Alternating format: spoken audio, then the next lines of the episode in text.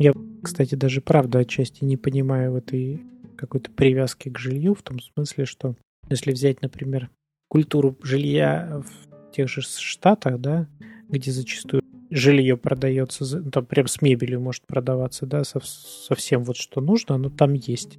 И ты покупаешь, а потом тебе надо переехать, ты продаешь, собираешь несколько коробочек своего барахла, кладешь, оно за тобой едет в новый город. Ты приехал, там у тебя новое жилье, в общем, где опять все есть, ну, плюс-минус. И это вроде как-то понятно. А вот, например, как в России люди привязываются к своему жилью, да, это выглядит, ну, как-то уже мне не так понятно. Это значит, что ты не можешь переехать потом. Ну, вернее, это затруднено. И реально я потом сталкивался уже не раз в практике с людьми, ну, не только в практике, и в жизни, которые говорят, ну, я бы хотел бы переехать в какой-нибудь другой город, да, но это ж так сложно. Это ж такой процесс, ну, даже просто переезда. То есть, с одной стороны, я как будто понимаю вот это вот, как-то обеспечить свою безопасность таким образом. С другой стороны, ну, так, помимо безопасности, мы себе еще и такой изрядный якорь при этом у нас появляется, который нас сильно удерживает потом. Крайней мере, многих из нас. У тебя съемное жилье, тебе вот чуть проще было, да. Было бы это свое жилье, вот еще неизвестно, как бы вы там с этим обходились, тем же переездом. Рискнули бы вы переехать, если бы это было ваше. Если бы было свое жилье, да, мне кажется, со своими, кстати, было бы даже проще. Мы просто бы ничего не выбрасывали, ничего бы не продавали, мы просто бы сдали квартиру с, ну, со всей мебелью и все. Свою квартиру. Свою квартиру, да. В которой вы сами для себя ремонт делали такой, как вам хотелось. -то. Но у меня к этому нет как, какого-то такого этого. Ну, типа, сломает что-нибудь, починят. Приедем, переделаем ремонт. Ну, то есть это какая-то такая у меня история. Не якорит на меня. Я так, опять же, из практики с этим сталкивался, когда люди там да, я понимаю, что есть такие, типа, я же для себя делала, а там сломают, испортят, испачкают. С собакой, с детьми. Но мне она непонятна, потому что ну, у меня какой-то нет такой привязки. Мне кажется, у меня, в принципе, нет привязки к дому.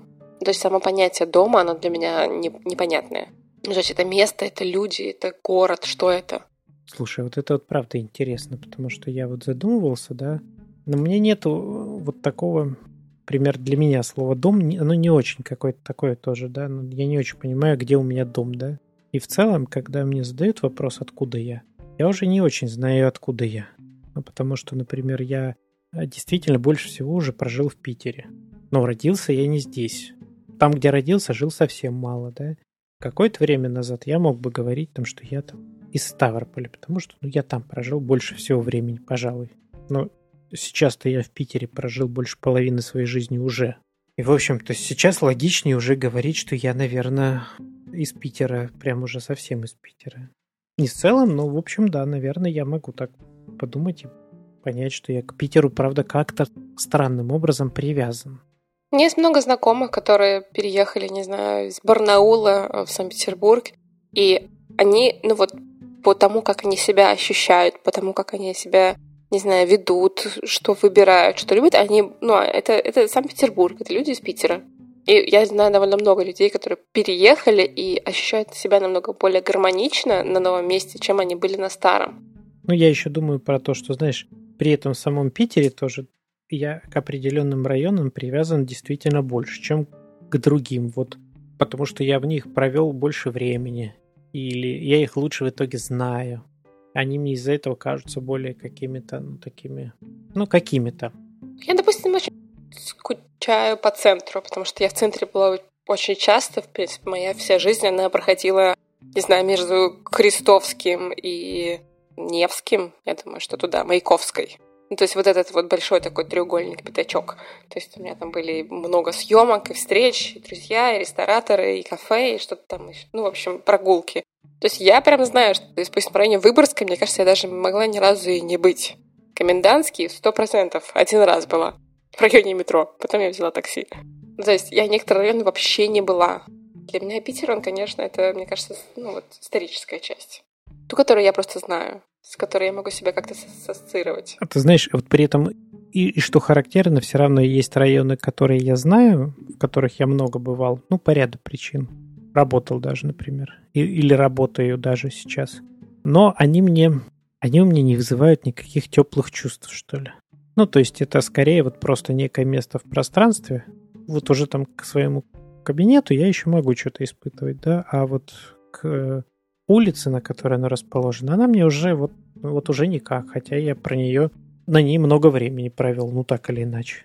То есть такой забавный феномен, когда это, в общем, с одной стороны, отчасти временем определяется, ну, действительно, узнаванием чего-то, привыканием к чему-то, а с другой стороны, это все равно не является, ну, таким достаточным фактором, что, ну, да, там много-много времени провел, а все равно вот не появилось это ощущение там чего-то такого родного там условно. Мы э, с Марком, когда разговариваем, типа, что скучаем, там не скучаем почему-то, мы очень часто скучаем по даче. То есть мы такие, м-м, воздух как на даче.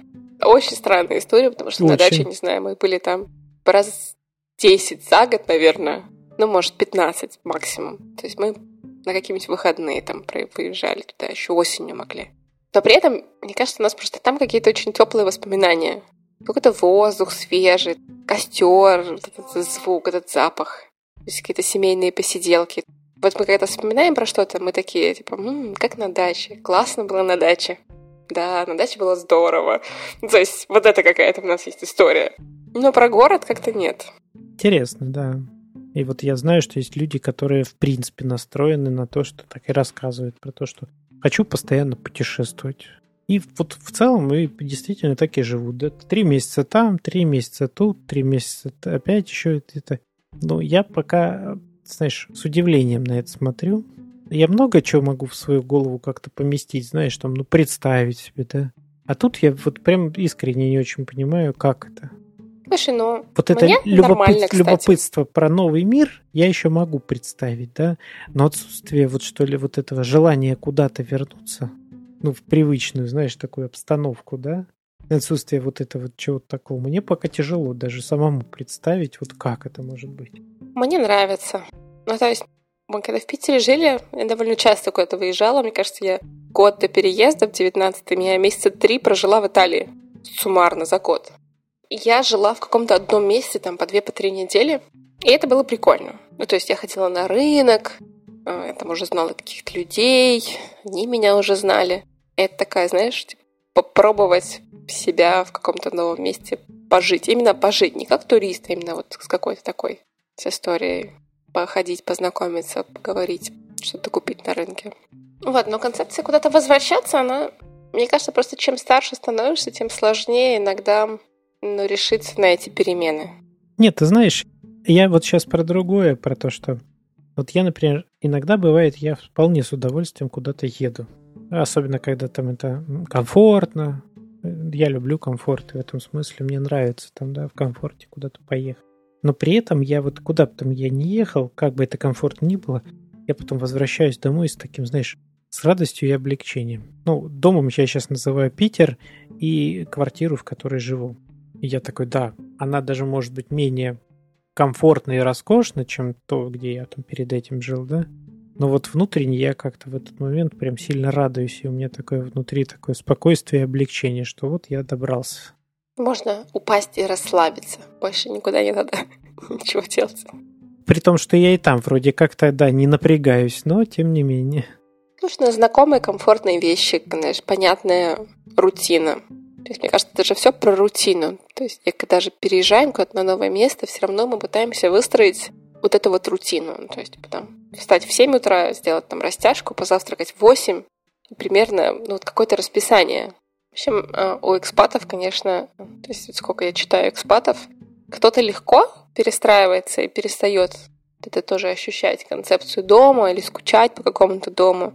А у кого-то наоборот, типа лет там, через 10, обычно через 15, они такие, м-м, Россия, Бунин, Толстой, дети мои не знают русского языка, так как там я знаю, не говорят, дети совсем другие. Кто-то начинает, конечно, прям сильно грустить. Посмотрим. Посмотрим, что я буду говорить через 10 лет. Ну да, я думаю, это хороший такой интересный феномен исследования. Который, интереснее всего исследовать вот именно у людей, которые так оторваны от дома, да. Ну, по собственному ли выбору. Ну, если считать дом... Местом. Каким, да, местом. Географической точкой. Где-то, где они провели до этого время, там, Россия, город какой-то. Слушай, нам, знаешь, как-то надо провести здесь хотя бы половину того срока, который я провела в Питере, то есть лет через пять. Мне кажется, можно уже будет, ну, таком примерно более-менее как-то сравнивать. Ну, думаю, все равно, знаешь, все-таки это какое-то важное, наверное, чувство и ощущение для многих про вот эту, что ли, какую-то принадлежность чему-то. Ну, например, там принадлежность стране, ну, какую-то, знаешь, совместность с кем-то, да, с другими людьми, что мы русские или там россияне, неважно, да, там как, кто как, кто как может говорить. Такое, знаешь, немножко как-то это про то, что я тут не один, нас вот много. И нас что-то объединяет. И в этом смысле у некоторых людей вот, наверное, есть важность именно в этом, да, почувствовать, что я вот с кем-то, с чем-то. Про это такое вот, про мы какое-то, да. А для кого-то важно, важен процесс скорее некоторого такого отделения. И такой, знаешь, либо присоединение к какому-то другому мы, ну, из серии, что вот я это мы не люблю, я люблю другое мы, да, и я перестаю говорить дома на русском языке, начинаю говорить на английском. Ну, такие же есть, да, кто пытается вот... Ну, то есть, по сути, это просто выбор более подходящей себе, что ли, компании такой, да, и вот с этим я не хочу быть связанным, хочу вот с этими, чтобы меня что-то связало. А есть, ну, наверное, те люди, для которых вот этот процесс, ну, либо каким-то образом, вот я сейчас думаю вслух, да, либо он нарушился, вот этот процесс, и у человека пропала возможность вот чувствовать это «мы», ну, либо важен вот на данный момент процесс именно сепарации, такое отделение, да, что я вообще не мы, я тут сам по себе, я это могу быть тут, могу быть тут, могу быть человеком мира вообще и путешествовать по всем странам. Как же мой дом, моя крепость? То есть она тоже очень сепарируется. Моя хата с краю. Да и дом, мне кажется, часто именно, да, именно как крепость, как стены, за которыми ты можешь как раз сепарироваться от других людей. Мне кажется, раньше была прикольная концепция такого, знаешь, родового гнезда. Какой-то, опять же, какая-то такая дачная история, загородная, когда поколениями переезжали в одно и то же место. Там есть какой-то, не знаю, дух семейный. Мне кажется, дом для меня, наверное, очень про семью все-таки. Но не про место, а про, ну, про людей. Поэтому дача. Ну, то есть вот поэтому у нас вот с Марком дача. То есть потому что мы там собирались всей семьей, что-то там делали все вместе. Какая-то там активность, какой-то движ там был. Вот это у меня такая концепция больше. Видишь, мой дом, моя крепость, это все-таки не сепарация. И это, ну, в каком-то смысле это, типа, я просто вот таким образом буду взаимодействовать с теми же людьми. Ну, крепость будут в осаду брать, там на нее нападать, буду, я буду отбиваться, все дела. Какая игра? Ну, про некоторые такое, знаешь, все-таки про то, что иметь возможность где-то побыть в каком-то таком комфорте, да, а не про то, что совсем вот от всех убежать, например, да. Ну, я скорее думаю сейчас, что для вот у меня какая-то мысль все-таки меня преследует про то, что люди, вот, которые постоянно путешествуют, они как будто куда-то бегут. Ну, либо откуда-то бегут. Тут вот не очень понятно, и это надо с каждым отдельно выяснять, да, ты... Ну, потому что очевидно, что когда человек бежит, вот так вот, да, и он может это описать как угодно, говорит, мне нравится путешествовать и так далее, но когда я вижу процесс бега, то возникает законный вопрос, да, ты бежишь либо откуда-то, где тебе не очень хорошо, либо бежишь куда-то, где ты думаешь, что тебе будет хорошо. Ну, тут... Сразу ТикТок вспомнила. Типа, за тобой кто-то гонится. Нет. Делаешь это по доброй воле. В 6... Бегуну в 6 утра.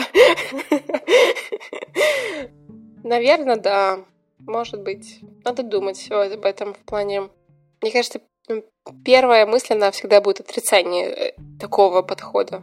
Типа я никуда и ниоткуда, я просто любопытная, просто интересующаяся, просто у меня есть. А мне нравится мир, да, и я люблю смотреть мне нравится, мир, мне да. интересно, да. Это понятно. И знаешь, всегда есть этому какие-то объяснения. Особенно как-то забавно смотреть как-то про то, что когда у человека объединяется и то, и другое. Ну, в том смысле, что, ну да, у него есть интерес, скорее всего, да, потому что именно это и позволило ему выбрать ну, к миру интерес. Именно такой способ, например, убегания. Ну, логично. То есть, если он чувствует, что ему надо убегать, то он ищет, как я буду это делать. О, я люблю мир посмотреть. Ну, в целом у меня есть интерес. Почему бы и нет? И объединяется два... То есть, как-то одно другому есть... не противоречит. Смотри, какая история. Ты можешь искать место, в котором тебе хорошо. Это побег? Или что это? Даже такая исследовательская экспедиция. Да, Даже, да. Ты же можешь его даже искать внутри одного города. То есть такой, я сейчас живу, не знаю, в московском районе, а поездил и понял, что мне больше нравится жить, не знаю, в Коломне. Вот подходит мне там как-то больше по настроению. И видишь, то, что ты сейчас описываешь, для меня вот вопрос в том, что насколько я про это что-то понимаю про себя. Нет, ну, в целом можно искать и так вот. Ну, типа просто как-то мигрировать с места на место, и, и в итоге ты что-нибудь найдешь. Даже можно не говорить, что я ищу место, а говорить, я просто люблю переезжать, мне скучно сидеть на одном месте долго. Но, как мне видится, в целом психология, психотерапия, да, это про некоторое понимание себя в том числе. Поэтому мы сейчас говорим вот про это. Так тоже можно. Но сейчас для тех, кому, у кого есть интерес к себе, для тех, кто хочет разобраться, да, и тогда эти люди задают себе вопрос, а что я хочу найти, да, ну вообще в целом признают свое желание действительно найти место, да, для начала, в котором им комфортно и хорошо, и в котором они будут себя чувствовать, например, счастливыми. А дальше можно попробовать, ну там, себе это место даже для начала просто пофантазировать, да, как, как оно будет выглядеть, вообще как будет устроена моя жизнь. И это сейчас не про визуализацию, как иногда любят, такая, знаешь, что это вы визуализируете почаще, и вот оно у вас именно так будет. Нет, не про это. Это скорее про попытка через вот этот образ, через эту фантазию тогда нащупать, правда, что мне интересно. Ну, потому что она может представиться даже одним способом, но потом, когда это будешь для себя там анализировать, или э, уж тем более в терапии, да, рассказывать терапевту свою эту фантазию или свой такой сон наяву, да, про место, куда я хочу попасть, то там можно будет как раз понять, что, ну, про, ну, вот что-то не, для меня что-то важное символизирует скорее, да. То есть, если я там себе представил крепость, это не значит, что я сейчас себе буду искать, ну, действительно... Замок. Замок, да. А, возможно, ну, речь идет о том, что мне нужно что-то, где я мог бы там защититься каким-то образом, да, от того, что со мной сейчас ну, жизни подожди, происходит. Ну, вот смотри, давай эксперимент.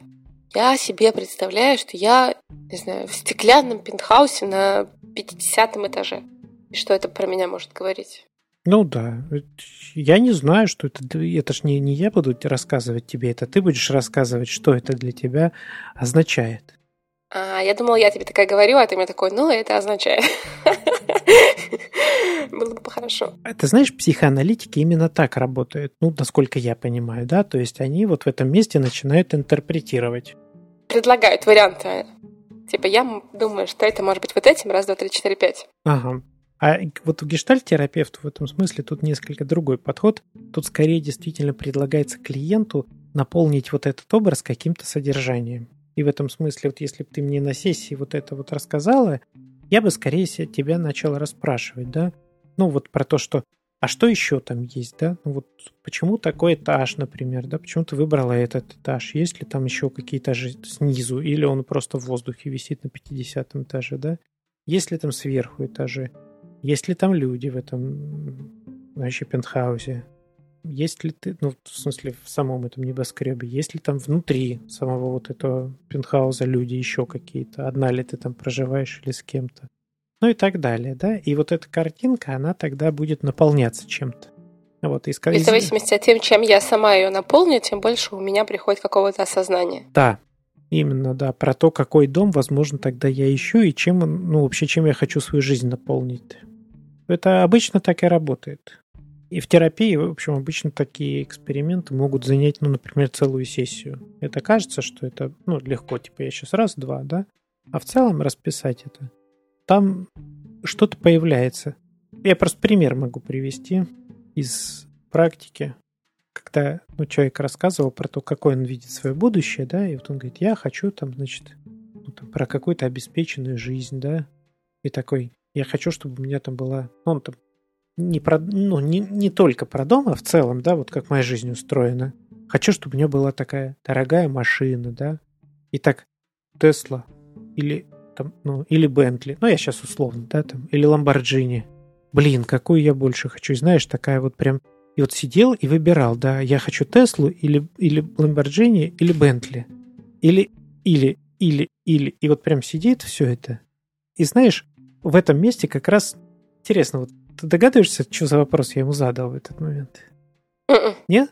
Ну, я его спросил, чувак, у тебя есть возможность Но вообще-то представить такую жизнь, какой ты хочешь. Почему в твоей фантазии а, не помещают... Ты можешь выбрать все три машины. Не помещаются три машины, да. Почему ты даже в фантазии выбираешь одну из трех?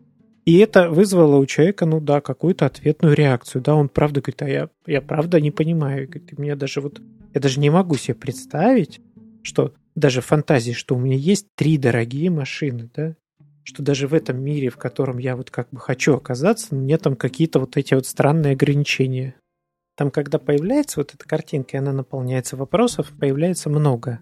И вопросов, и чего-то, на что есть возможность обратить внимание человеку, да, как он распоряжается своей жизнью, вообще, что он там в этой жизни для себя. Не знаешь, что больше мне недавно понравилось? Блогер один, на которого я подписана, она проводила опрос в сторис у себя и спросила, если бы у вас был миллион рублей, на что бы вы его потратили? Ей там пришли ответы, типа, я бы купила квартиру, купила бы квартиру и поехала бы на Мальдивы. И было много вариантов, я бы купил квартиру. Миллион рублей?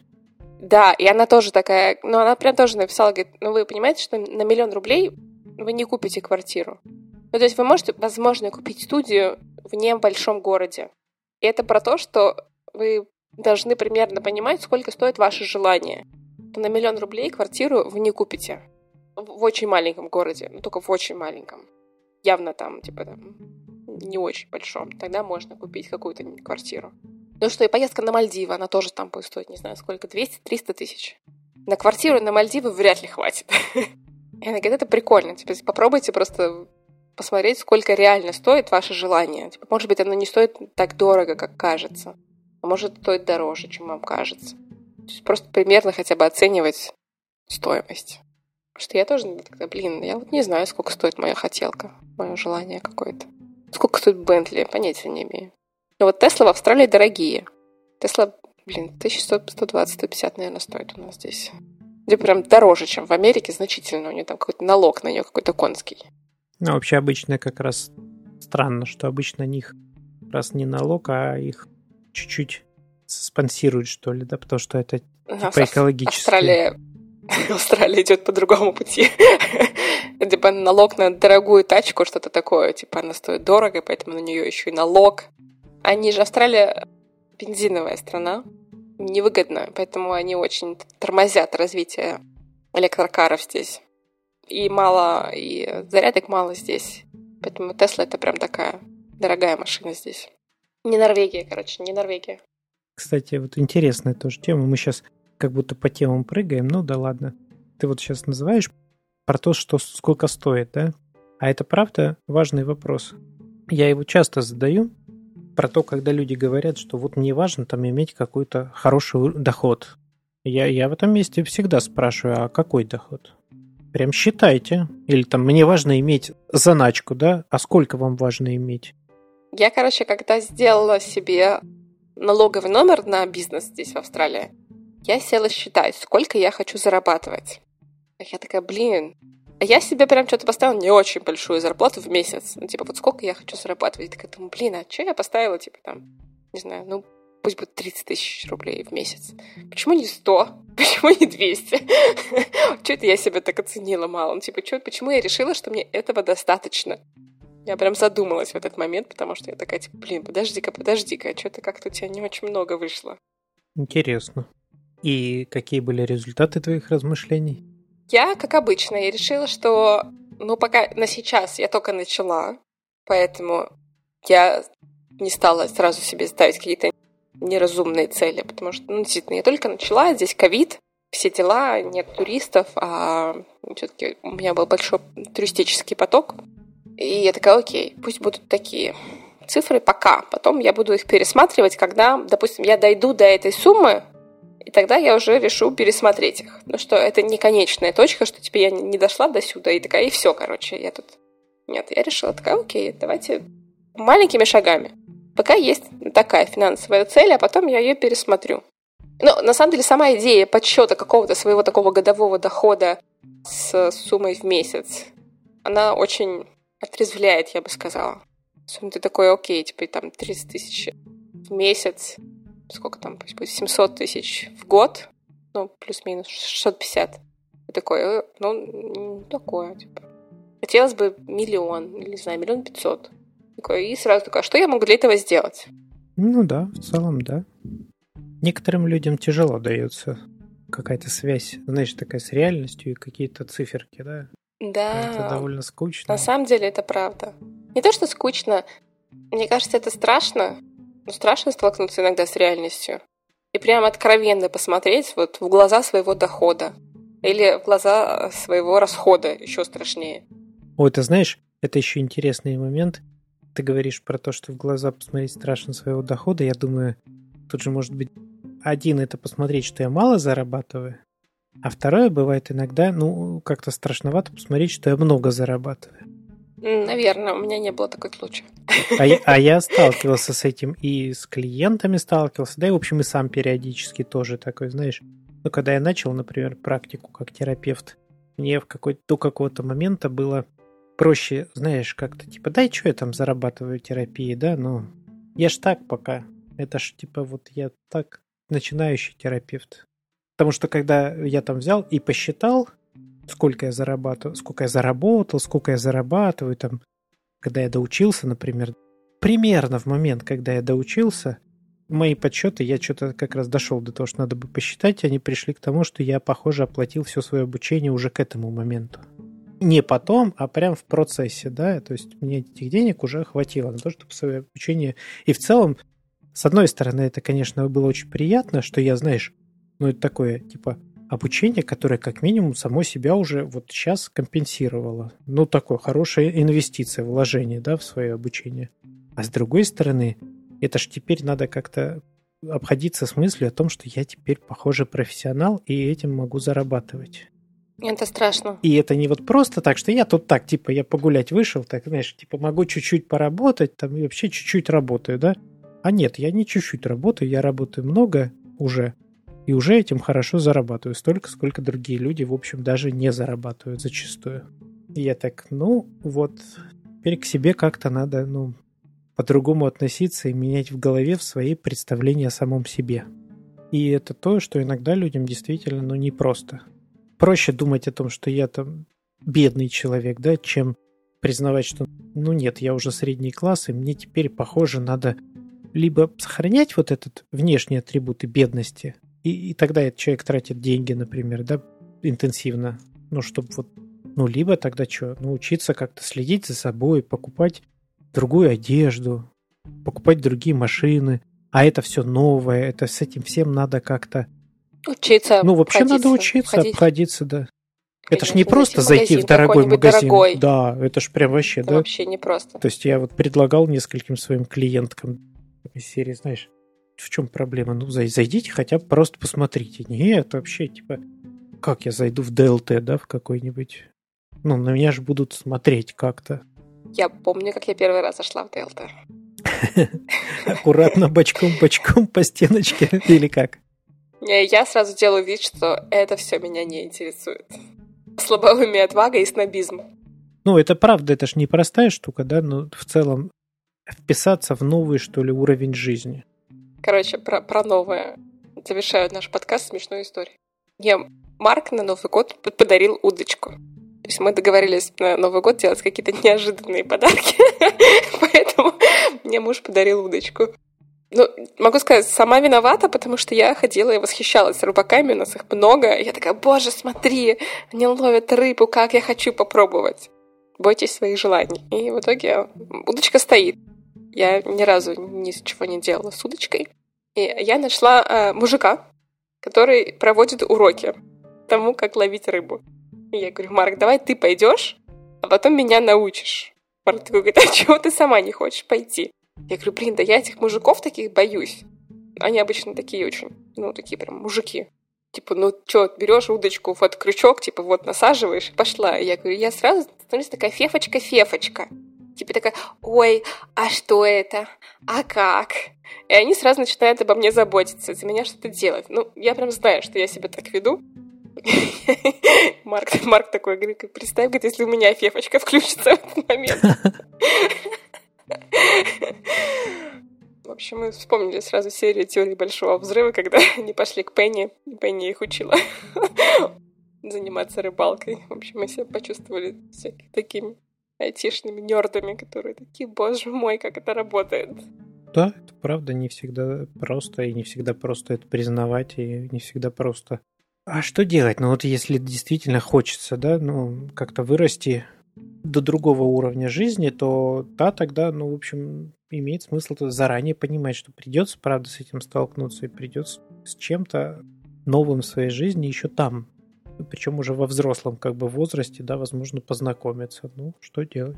Я, в общем, про то, что вот есть чувак, который учит рыбачить. Никогда бы не подумала, что ну, можно найти такого типа консультанта по рыбалке.